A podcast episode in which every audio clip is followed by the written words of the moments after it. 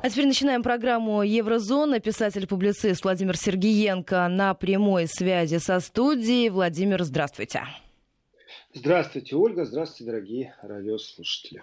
И, и еще раз озвучу наши эфирные координаты для вопросов, для комментариев э, наших радиослушателей. 5533 Вести и плюс 7 903 170 6363, средства связи, эфирные координаты для ваших вопросов. И давайте, Владимир, тоже начнем с цифр. Число подтвержденных случаев заболевания коронавирусом в Германии за сутки выросло почти на 4 тысячи, если быть точной, 3965 случаев, и общее число перешло за отметку в 52 тысячи человек, 52 547 инфицированных э, по последней информации. Об этом сообщает Институт Роберта Коха. Общее сложности от заболевания умерли 389 человек. Где самая серьезная ситуация, Владимир? Вы, Ольга, вы таким прям драматургия полностью. Где самое... Давайте поговорим о том, кто выздоровел. Давайте позитивные новости запустим. Давайте. Где самое Хотелось серьезное? бы. Самая серьезная ситуация в Испании и в Италии. Понятное дело, она не изменилась никак. И это сказывается и на взаимоотношении политических лидеров этих государств. Но я вот не очень бы хотел вести программу, знаете, как с поля боя. Э, вот умерло еще, еще, потому что наши коллеги вчера начали перепечатывать заголовок Daily Mail, и на русском языке я увидел надпись о том, что каждые 17 минут в Нью-Йорке умирает человек. Знаете, я не поленился, залез и посмотрел, как в Нью-Йорке вообще обстоят дела со статистикой без коронавируса.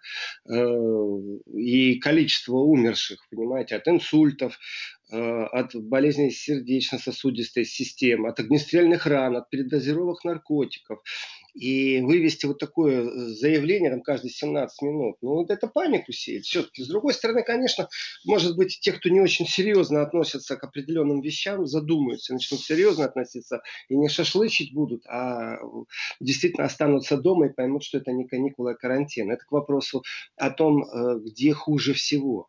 Э, я вчера обещал пройтись по мигрантам, Э, потому что вчера не хватило времени, э, потому что выпала просто эта тема как-то из СМИ, никто не замечает вопрос, э, а куда делись они? То есть не мигранты в смысле мигранты, а вот шла огромная колонна людей в Евросоюз. Политики кричали, что опять там удар по Греции, больше миллиона, кризис хуже 2015 года. И тут раз, и нет в информационном поле ничего. А где они? А что они? Я вчера анонсировал, что более подробно сегодня расскажу, и я это обязательно сделаю, куда они делись, и что говорят политики, как они ругаются друг с другом, эти политики. Но начну я с другого. Э, было совещание в Евросоюзе. И совещание, понятное дело, экстренное, понятно, что по видеосвязи, и понятно, что речь шла о коронавирусе. И в этом совещания ярко выраженно видны разногласия Евросоюза как формирование. То есть вчера я был с Натальей, и Наталья вот в эфире, и Наталья спросила, а как там конты, какие разногласия. Я эту тему стал открывать по поводу э, облигаций госдолга. И, в принципе, на вчерашний момент, когда мы разговаривали, то есть я знал о том, что есть конфликт между облигациями и подходом к гособлигациям, это само собой. Значит, смотрите, государство находится в экономическом кризисе. Еврозона, я имею в виду сейчас не свою программу, а еврозону, в которой курсирует валюта, которая называется евро, плюс Евросоюз, понятное дело, так и огромное количество стран, которые зависели от экспорта, от импорта, связаны были с Китаем, США, что сейчас будет наблюдаться рецессия. То есть спад экономики больше двух кварталов подряд. Это все само собой разумеющиеся вещи. Там не обязательно говорить умное слово рецессия, можно сказать спад экономики. И нужно что-то придумать. Вот Меркель уже придумала, она сказала, что выделяет гигантскую сумму, 500 миллиардов на поддержку э, экономики Германии. Прекрасное заявление, немцы вздохнули свободно. И вот совещание. Сидят все на удаленке, как и я сейчас, и разговаривают только уровень премьер-министры, президенты, канцлеры. Э, что делать и как делать. И вчерашняя информация, она не изменилась, просто мы теперь знаем, какой, как кто на нее реагировал. Э, смысл очень простой. Я вчера спрашивал Наталью, Ольга, а сейчас вас спрошу. Вот представьте себе, существуют облигации госзайма. Немецкие так. и облигации госзайма итальянские. Ну и испанские. Какие вы приобретете? Вот если у вас Немецкие. Немецкие. Ну, абсолютно правильно. Любой здравомыслящий приобретет немецкий.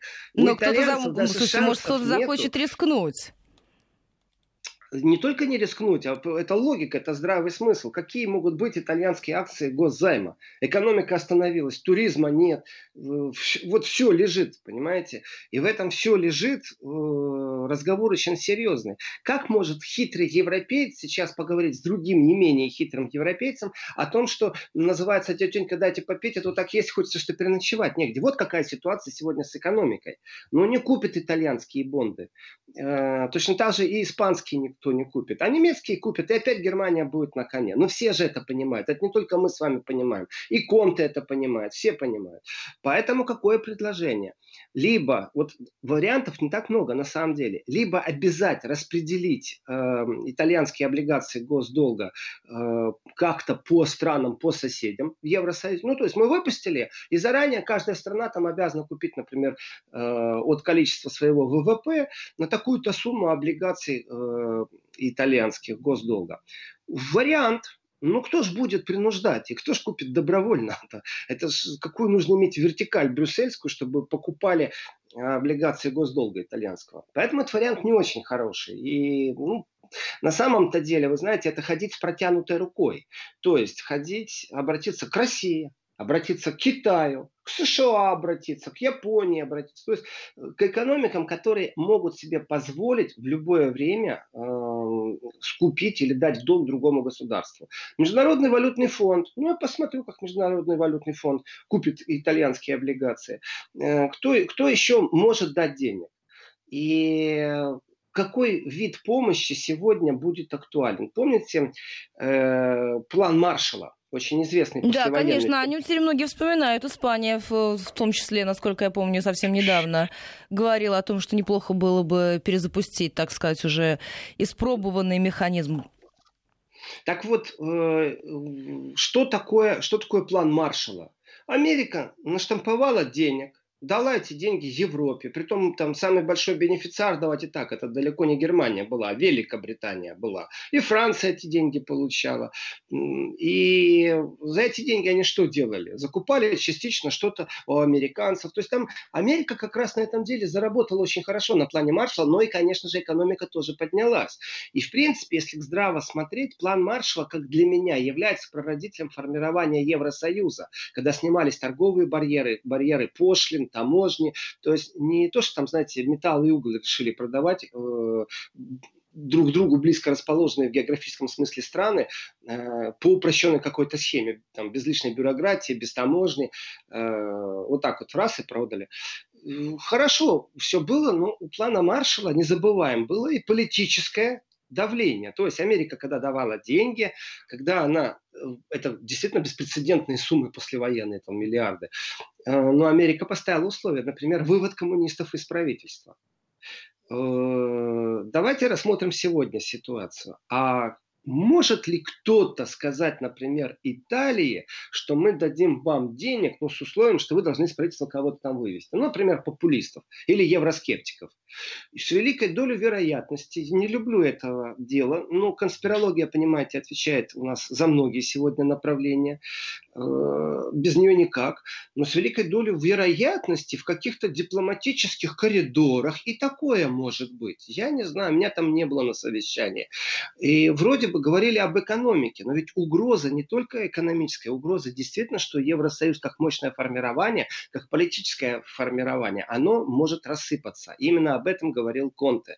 Если Евросоюз не начнет спасать своих членов, то Евросоюзу не бывать. Я интерпретирую по-своему, но смысл сводится к тому, что политические э, амбиции там, Меркель и Макрона вообще не имеют ничего общего с политическими амбициями Конте. А напряженная ситуация экономически в каждой стране по-своему напряжена.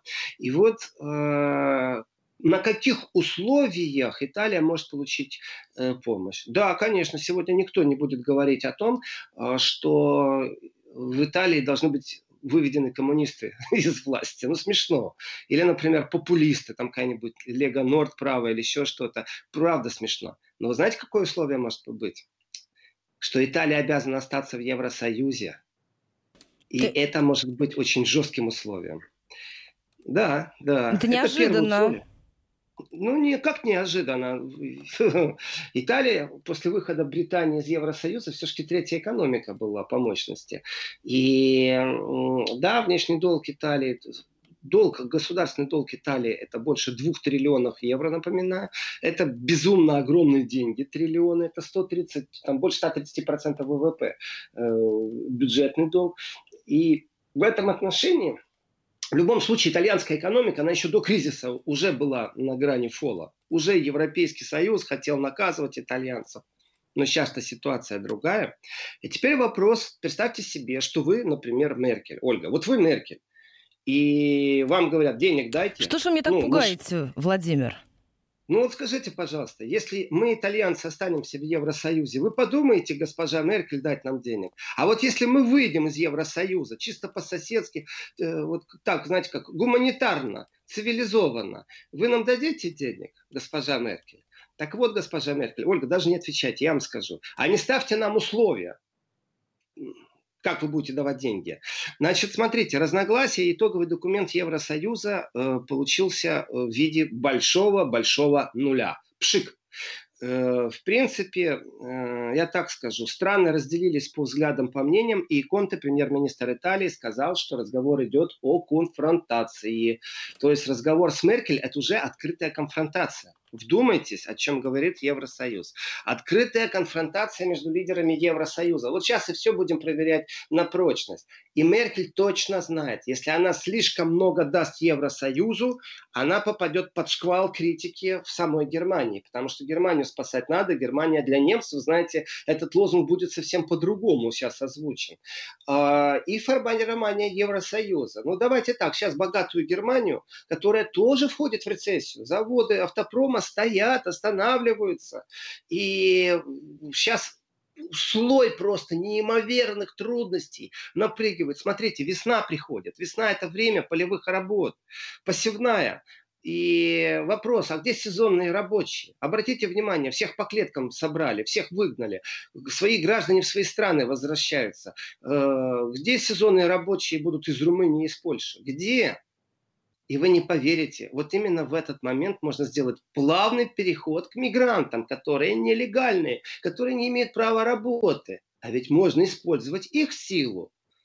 И если они в стране нелегальны, их надо сделать легально и дать им право на работу, а не просто на политическое убежище, потому что политубежище зачастую в себе содержит э, точечное проживание, то есть вы не имеете права покидать там 30-километровую зону э, вашего места прописки или регистрации в полиции, скажем так. То есть тут очень много вещей зарыто. Ну, допустим, мысль о том, что мигранты могут заменить профессиональных сезонных рабочих, потому что э, если у украинец ехал в Польшу на полевые работы сезонные, тепличные работы сезонные, то точно так же поляки, потому что зарплата больше, ехали в Германию, точно так же румыны ехали.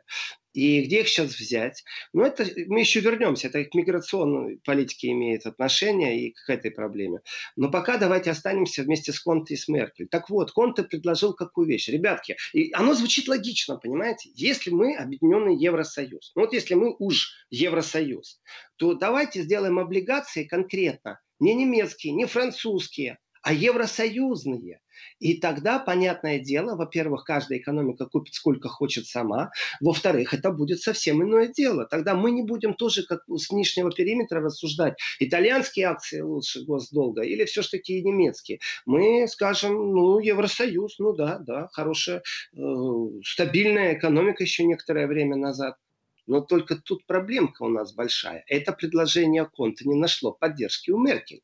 Поэтому он и говорит о конфронтации с Меркель. И когда Меркель говорит, я своей экономике помогаю, выделяю такой-то пакет, вы знаете, разницы нету. 50 миллиардов или 500 миллиардов. Надо будет предоставить еще больше. В Германии об этом сказано и неоднократно, что пакет помощи экономике будет предоставлен еще больше. Но тогда получается, что Германия может исчерпать весь свой ресурс. Ну, знаете, тоже карманы и бочки, они не бездонные. Поэтому где-то придет тот момент, когда все, что можно, уже, знаете, дали, остальное будет критически. И если Германия все отдаст себе, своей стране, то как же она будет помогать другим странам? Вопрос Вопрос, если Германия говорит, что она отдает сумму, и если надо будет, даст больше, под триллион евро в свою экономику, останется ли у нее мощность на европейскую экономику? И вообще, что это за заявление такое? Может быть, правильно было сказать, что мы сейчас в Евросоюзе будем рассматривать пакет, который предусматривает те же э, там, 500 миллиардов, которые Германия хотела дать, но не как помощь самой Германии, а как помощь Евросоюзу, вот здесь, конечно, и начинается критерий. Понятно, что у Конта не так много э, козырей в руках на самом-то деле. Э, и я, я когда говорю даже не так много, такое ощущение, что вы знаете их там 2-3. У Конта на самом деле только один единственный козырь. Я других не вижу. Конте может прибегнуть только шантажу, что Италия должна выйти из Евросоюза. Но не вижу я других каких-то... Э... Но это же весомый аргумент, Владимир весьма, это, так сказать, козырь, джокер? Э, ну, вы знаете, я как могу сказать по поводу козыря насчет Евросоюза. Э, кому козырь? А кому и мать родная это будет? Это вообще ну, никак э, не имеет отношения к тому, что хочет Меркель или не хочет. И выйти из Евросоюза такие темы попадаются же у многих. Там евроскептиков хватает в каждой стране. И даже те страны, которые, кажется, являются опором Евросоюза, и в этих странах есть евроскептики. И в той же Германии, и в той же Франции есть евроскептики. И вот время-то нелегкое. И, конечно, у меня удивление вызывает то, как некоторые заявления делала Меркель и Макрон, например, а не глава Евросоюза. И главы Евросоюза, которые собрались на виртуальное совещание, они же там, они же тоже разделились там на самом деле. Э, не все так у них там сладко, не все так у них так просто. Так вот, э, вопрос в другом. Кроме этого шантажа, например, мы выйдем, мы уйдем, если вы нам не поможете. Вопрос вообще о значении Евросоюза сейчас как такового встал еще до разговора глав Евросоюза. То есть еще до того, как Конте вступил в конфронтацию с Меркель. И я как раз очень хорошо понимаю Конте. Евросоюз декларировал себя как что? Как, какое объединение? Что это за философия такая Евросоюз? Смотрите, на какие проекты заглядывался Евросоюз буквально в недавнем прошлом. Заглядывался на собственную армию, на собственные космические войска, на собственные кибервойска, понимаете, на э, собственную армию Евросоюз заглядывался. У меня простой вопрос, это реально сейчас? Да это похоронено наглухо. И в крышку гроба вколочен последний евро. Э, нет у них возможности больше на эту тему рассуждать. Ну, то есть вы все, думаете, забыли, и больше к этому вопросу в ближайшем, таком обозримом будущем уже не вернуться? Э, я не, не вижу, как. Я не вижу, как они могут вернуться там, к понятию, при том, что это что же там момент был такой, знаете, такой подковерной борьбы. Франция говорит, нам нужна армия, а Германия там, ну да, ладно, мы будем с вами тут немножко поставим плечо. И тут же порты открыли для американских учений. И не забываем, пожалуйста, что план Маршала – это холодная война, раз – план Маршалла это не только отсутствие коммунистов в правительстве под давлением США, то есть США поставили условия, мы вам деньги, а вы коммунистов выгоняете из правительства. То есть, понимаете, не демократически мы там купим э, правила игры. Демократия это значит идет предвыборная, коммунисты себя рекламируют, не коммунисты, там либералы, радикалы, кто угодно себя рекламируют, и люди идут и выбирают кого они хотят, формируется на основании этого правительства и прочее, прочее, прочее. А тебе сразу ставят условия. В правительстве не должно быть коммунистов, тогда получишь деньги. Какая-то демократия. Это к разговору о США и демократии вообще. Дальше. США нашло повод оставить свои войска в Европе. Не забываем, это тоже план Маршалла. План Маршалла и холодная война – это связующие звенья на самом-то деле. Так вот, как сейчас быть э, со всеми планами Маршалла, и в том числе Америка, как бы ее тоже не затянуло в турбулентность, никто еще Америку не лишил звания главной экономики. Китай, конечно, раньше оправился и сейчас просто блестящим хоккейным проходом выйдет один на один с вратарем, гол, понимаете? Китай будет ведущей экономикой. Э, уговорите Китай, чтобы Китай сейчас ввел какой-то план Маршалла. На каких условиях Китай, я беру в кавычки, конечно, слова, план Маршалла, на каких условиях Китай будет вводить план Маршалла? Вот на каких? Да на очень простых, на преференциях для себя, для Китая. Э, и для огромных преференций. Пойдет ли Италия на это? Ну, если Евросоюз к Италии становится задом, то передом к ним станет кто? Россия, Китай. И что, Америка побежит скупать Италию, чтобы там военные базы держать? Да в Америке сейчас будут другие проблемы. То есть разговор не шуточный на самом деле. Разговор о евробондах это то же самое, что разговор о целостности Евросоюза.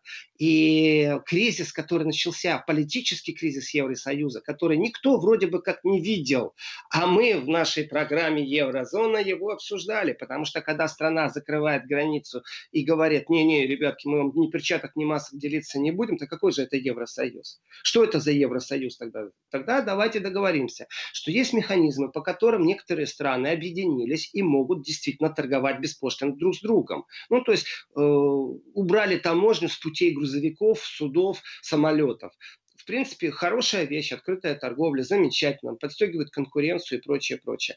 Э, но ведь Евросоюз себя э, декларировал не как э, организация, которая просто увеличивает торговлю, знаете, не-не-не-не-не. Евросоюз четко выстраивал систему какого-то совершенства в смысле политического управления.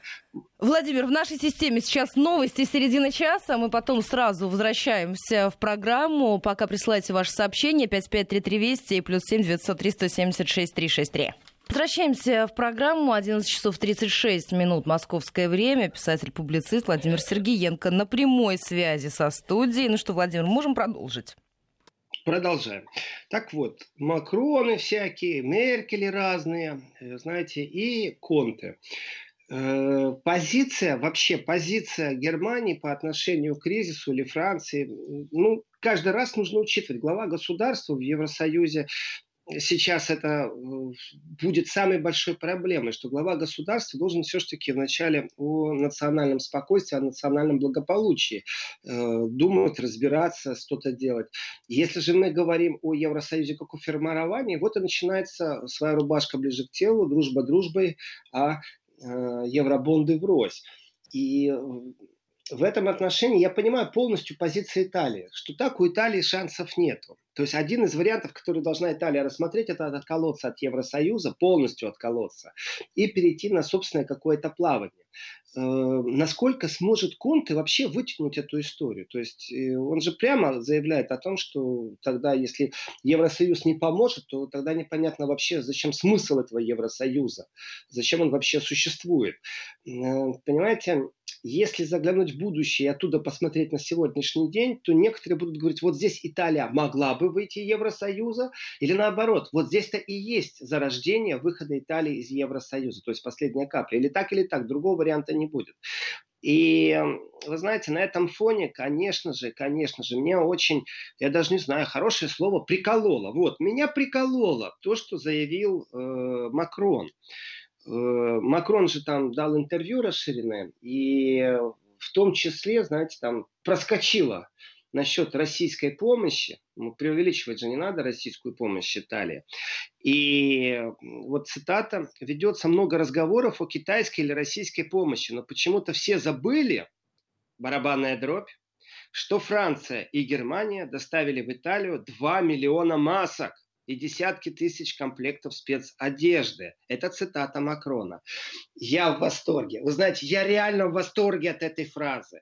Значит, наши друзья, э, наши оппоненты, наши недруги, которые обсуждают помощь России в Италии, многие забывают об одной единственной вещи. А вы знаете, что даже символически, вот просто символически, стакан воды э, может спровоцировать других, что на перегонки понесут другие дары. Вот кто-то дал стакан воды, а кто-то сразу начнет, понимать, и антибиотики нести, и какие-нибудь маски. И разговор о том, что российский жест спровоцирует Евросоюз, об этом говорили сразу. И вот мой источник непосредственно это э, депутаты, которые объединены по э, организации ПАСЕ, Парламентской ассамблеи Совета Европы, что непосредственно именно жест России и жест Китая заставят европейцев шевелиться, потому что так они не хотят ничего делать, и там Италия сама наедине со своими проблемами, а как только появилась Россия и Китай, так они вынуждены будут побежать на перегонки. Просто вынуждены будут. Поэтому символизм помощи можно расценивать и по-другому, как провокацию на хороший поступок, понимаете? Догнать и причинить добро. И в этом контексте это говорили сразу. Но оно звучало для меня как-то вот по-честному, как-то конспирологически. Ну, не очень так убедительно. Но после фразы Макрона, что, мол, много разговоров о российской помощи, а, вы знаете, я сейчас и китайской, а забыли о том, что Франция и Германия, то я сейчас отвечу. Разница между французской помощью, германской помощью, российской и китайской. Я отвечу. Но вообще-то в макронском вот этой фразе, знаете, какая-то обида. Он, видите ли, обиделся. Интересно, он обиделся на газетчиков и, или все-таки на своих собственных пиарщиков? Потому что, э, уважаемый президент Франции, ну, обратитесь за помощью в России, тут хорошие пиарщики, и, может, они вам помогут и на следующие выборы, а также с вашей программой, например, там, собственная армия в Европе, там, пропуляризировать эту идею. Э, если у вас такие слабые пиарщики, что аж с обидой вы заявляете, господин президент, о том, что все молчат. Я объясню, почему молчат. Объясню Макрону и объясню нашим радиослушателям, кто еще сам не догадался. Все дело в том, что есть, знаете, обязательно обязательная помощь и не обязательно. Простой пример. Дети родителям должны помогать или наоборот, родители детям в случае, когда кто-то нуждается в помощи. Это же нормально, правда? А когда эта помощь со стороны, когда у нас в коронавирусе появляются э, маленькие объявления от руки написанных, кто в подъезде нуждается в помощи, то это уже благородство включается. И благородство то, к чему э, мы стремимся. И то, что вчера я в программе сказал насчет слова «совок», которое с пренебрежением. Вот я теперь совок, и мне не стыдно этого, что я совок. И если мы уступаем место в общественном транспорте тому, кто в этом нуждается, э, мы еще совки, понимаете, пренебрежительно к нам. Да, а некоторые говорят, а я билет купил имею право ехать. И плевать я хотел на эти правила. И в общественном транспорте, допустим, в России напоминают, я не знаю, как в Казахстане или в Беларуси, может, тоже напоминают, э, что нужно уступать места, а в Европе не напоминают. Нет, да, и молодежь еще и сумку рядом поставит. Поколение Z, оно везде одинаковое. Здесь тоже часто в России я видел, что сумку рядом поставил, пока не скажешь, не уберешь. Да? Но у нас сейчас коронавирус. Появляется определенное благородство. Слово волонтер, знаете, хоть погоны передавай, за, за, э, чтобы видно было, что я лучше тебя волонтер. Я вот сделал тысячу хороших поступков, э, смог 200 э, людям принести из аптеки что-то или продукты, или воду, еще что-то. А я 300. Это будет хорошая, здоровая конкуренция, такая настоящая из прошлого, из Советского Союза. И в этом отношении вот точно так же, если нету каких-то шевронов, которые показывают, сколько ты сделал хороших поступков, то если в политике э, об этом говорить, то в политике не существует хороших поступков. Хороший поступок ради хорошего поступка. И вот по принципу мы некоторые вещи делаем, потому что мы обязаны делать. Ну, потому что мы так воспитаны. Это наша базовая ценность. Помочь родителям или помочь детям.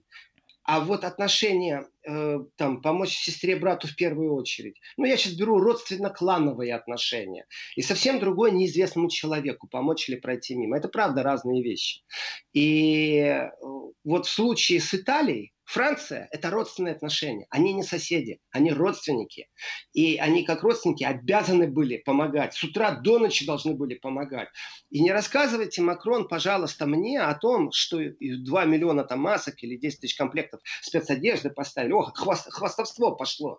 А, а мы еще больше поставим. Нет, здесь не конкуренция, здесь горе пришло и беда. И обидно, что Францию не вспоминать. Так Франция, само собой разумеется, должна была с первой секунды оказывать помощь. И Германия должна, как само собой разумеется, страна, Владимир, но ведь это же потенциал. не забудется внутри Италии. Ведь все, когда закончится пандемия, когда начнут восстанавливаться, ведь наверняка вот э, э, то, что произошло, как реагировали, как помогали, в какой-то момент выйдет на первый план в отношениях между странами.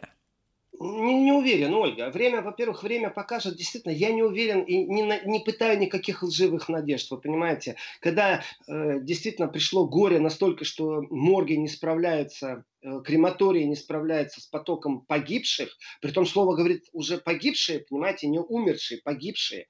Понимаете, Конте говорит о том, что у него там война с невидимым врагом, то есть именно погибшие на, на войне с невидимым врагом. Это терминология Конте, не только моя. В данном случае, ну, нету как бы места для больших чувств. Помогли и, знаете, так хорошо. Останется, не останется. Вот здесь я абсолютно циничен и прагматичен. Вот я циничен. Нужно воевать за свое место под солнцем. И напоминать, и не стесняться. Знаете, я сделал хороший поступок, и все, и достаточно. Меня будут помнить, мне тут памятник поставить. Нет, не так это. Надо воевать. Посмотрите, как Макрон сделал. Он воюет за свое место под солнцем. Хороший мальчик, возьми пирожок с булочки. Две тысячи масок поставил, или сколько там, два миллиона масок. Понимаете, он делает это что, чтобы его хвалили, или потому что может себе позволить? Или Германия, когда Германия сказала, что она закрыла поставки из Германии, нельзя вывозить маски. Так вот еще раз вопрос. Они рядышком, это члены одной семьи. Называется эта семья Евросоюз.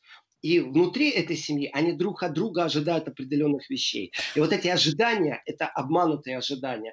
И Владимир, а давайте вчера... об обманутых ожиданиях. Буквально через несколько секунд у нас некоторые регионы переходят на местное вещание, а мы буквально через несколько секунд продолжим.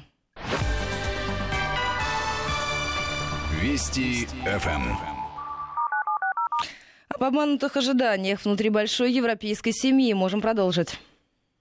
Так вот, знаете, цинизм и прагматизм. Я за то, чтобы цинично, вот честно говорю, смогли помочь? Помогли. Молодцы, спасибо. Но если есть возможность пиар вокруг этого устраивать, вот, пожалуйста, Макрон устраивает пиар вокруг помощи. Но это разные виды помощи. И это разный уровень вообще взаимодействия. Это уникальным является, что э, военно-транспортный самолет ВКС России приземляется в стране НАТО. И возмущение по этому поводу, знаете, некоторые в шоке, да как так? И разговор, кто больше дал, вы знаете, если вдруг на перегонки сейчас побежит Россия и Франция и Германия помогать Италии, да еще и Китай с ними, знаете, чемпионат, вместо Олимпиады в Токио будет Олимпиада по добрым поступкам. Есть возможность маски поставлять, есть возможность дезинфицирующие средства поставлять, есть возможность э, обмениваться информацией по поводу того, какие штаммы, как в лаборатории все происходит. Вперед, на перегонки делайте хорошие дела. Я только за буду. Знаете, а вот мне кажется, что все-таки в словах Макрона такая обида, мол, Россия вот сделала, так от России никто не ожидал. От России никто не ожидал, что она вообще поднимет свои самолеты. И Россия не ставит условия, там, выведите из правительства этих, или там, голосуйте еще как-то за нас. А вы заправьте 10 транспортных самолетов, которые отправились больше, чем на 2000 километров. Сколько это денег стоит, понимаете? Э, если такая возможность, может сразу в долг вписать, или, может быть, продать вот эти вот попытки, все время говорят о том, что пробовали вывести маски, пробовали вывести маски. Сегодня производство масок уже налажено во многих странах. Нужны они, не нужны, пусть разбираются те, кто сейчас там на месте, действительно в очаге, в эпицентре поражения, я так скажу. И в этом отношении, Ольга, я не наивен, чтобы думать, что вот память останется. Нам бы хотелось, чтобы так было. Нам бы хотелось, но на самом деле добрые поступки делают не для того, чтобы память осталась, а потому что мы можем себе позволить действительно поступать так. Это, это действительно внутренний разговор, очень э, внутренний на уровне даже государства зачем это делать. А давайте вот сейчас символически этим поможем, а этим не поможем, потому что они там когда-то за нас где-то против голосовали. Нет, я против такого подхода. Обратились за помощью. Есть возможность, значит, надо помогать. Нет возможности, значит, нету, извините. Вот. Так что с точки зрения даже заявления Макрона, ведь обидно ему стало, понимаете, не преувеличивайте там помощь из России. Мол, мы тут, мы. Да, вы, уважаемый Макрон, мечтаете о брюссельской вертикали. Ну так и помогайте. Ну так сделайте так, чтобы Меркель согласилась на выпуск евробондов. Конкретно, чтобы те деньги, которые Меркель хочет вдуть в немецкую политику, чтобы это, и вот здесь вот барабанная дробь, большое внимание, смотрите, деньги, которые Меркель готова вдуть в немецкую политику, можно их вдуть, но давайте мы их вдуем через Европейский общий фонд. То есть, сколько Германии нужно будет помощи, пусть она берет из общего фонда, куда же сама деньги положила. И вливание вот этих денег, которые, понятное дело, Меркель просто не простят, если начнут сыпаться рабочие места. Ведь э, за вот эти вот пару дней, там 360 тысяч заявлений о финансовой помощи в Германии, это статистика по Германии. По Франции там точно такая же статистика. По Австрии точно такая же статистика. Люди на карантине, не на карантине, но вот это так звучит красиво, финансовая помощь. Это те рабочие места, которые больше не в состоянии работодатель оплачивать. Вот что такое финансовая помощь. То есть в Австрии могут сказать, люди регистрируются на бирже труда, за два дня там 100 тысяч человек. Э, а в Германии говорят 360 тысяч о финансовой помощи. Считайте, что это то же самое, что это те же самые безработные, просто другая форма выплаты э, из э, другой кассы, которая предназначено, например, для поддержки самого э, слабого слоя населения, там, безработных, э, социально незащищенные, а вот э, это те люди, которые на работе, их нужно оставить на работе. Но при этом произойдет уменьшение зарплаты там порядка на 40%. Об, об этом говорила Меркель. Я читаю, вот у меня написано два сообщения, которые я хочу отреагировать друзья, подписывайте, пожалуйста, потому что еще раз обращаться как-то неудобно. Вот э, пишет Рустам из Казани, из Татарстана нам. Э, так, это не очень интересно. А вот дальше. Италия выходит из Евросоюза, снимает санкции с России, товарооборот улучшается, и Италия в Италии появляются деньги. Она постепенно начинает выплачивать свой госдолг 2 триллиона. Для России хорошо, и свой друг, и свой союзник в Европе. Я считаю, что такой сюжет невозможен. Италия вот так вот раз-два из Европы не может выйти. Посмотрите, как делала это Британия. Но это нереальный сюжет, что вот раз-два, при этом не забываем, что Британию как жестко отпускали, как, как э, не дипломатически, как вот не было ощущения, что готовы пойти на какие-то уступки. Э, для того, чтобы понять, вот может ли Италия резко выйти, то вполне возможно у Италии, вот я сказал, у нее козыри там раз-два я общался. У Италии есть второй козырь. Притом очень сильный козырь. Италия может обвалить евробонды, которые в будущем появятся, вот эти вот э, э, не немецкие э, облигации госзайма не немецкие, а вот евросоюзные, то есть какие-то бонды будут. Э, Италия может их обвалить как? И они вышли на рынок, а Италия БАК через месяц заявляет о том, что э, выходит из еврозоны. То есть она остается в Евросоюзе, но переходит на итальянскую лиру. Об этом и так говорили еще и до коронавируса, что один из выходов это выйти из системы, в которой Брюссель жестко диктует, как распределять долги, как финансировать, какие процентные ставки в банках, ну и прочее. Ну, Владимир, согласитесь, ведь многие страны с ностальгией вспоминают про свои национальные валюты. Италия здесь не одинока, и французы э, с теплотой вспоминают о франке и периодически возвращаются к этому разговору. Да я думаю, что и в Германии не так мало желающих вернуться к старой доброй марке.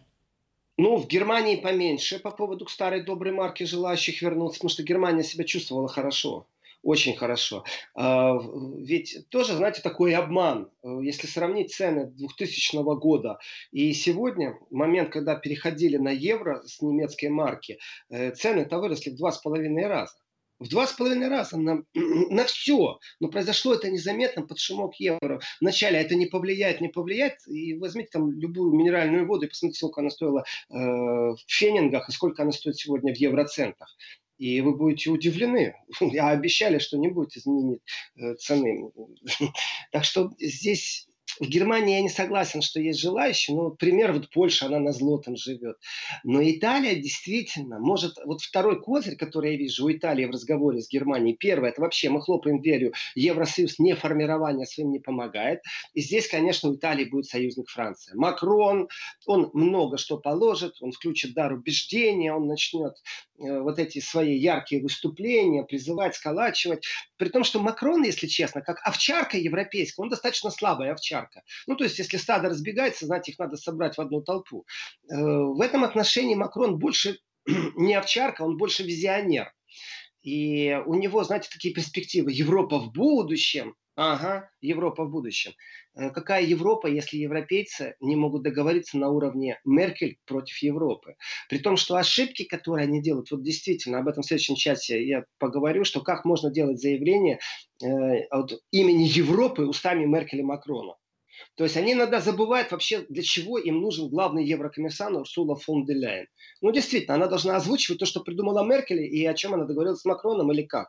В этом отношении скептицизм вообще европейской э, консолидации, он пришел, все, его обсуждают. Как они будут выходить? Вы знаете, вполне возможно, что сейчас начнется очень интенсивно обмен, в том числе и по гуманитарным коридорам в Европе, и это будет всего лишь маленькое черное пятнышко. То есть все исправится, и Германия, и Франция навалятся совместными усилиями на проблему Италии и Испании, помогут, и тогда, дай бог им всем здоровья в прямом смысле слова, и в том числе Евросоюзу как организму, который сейчас штормит очень сильно.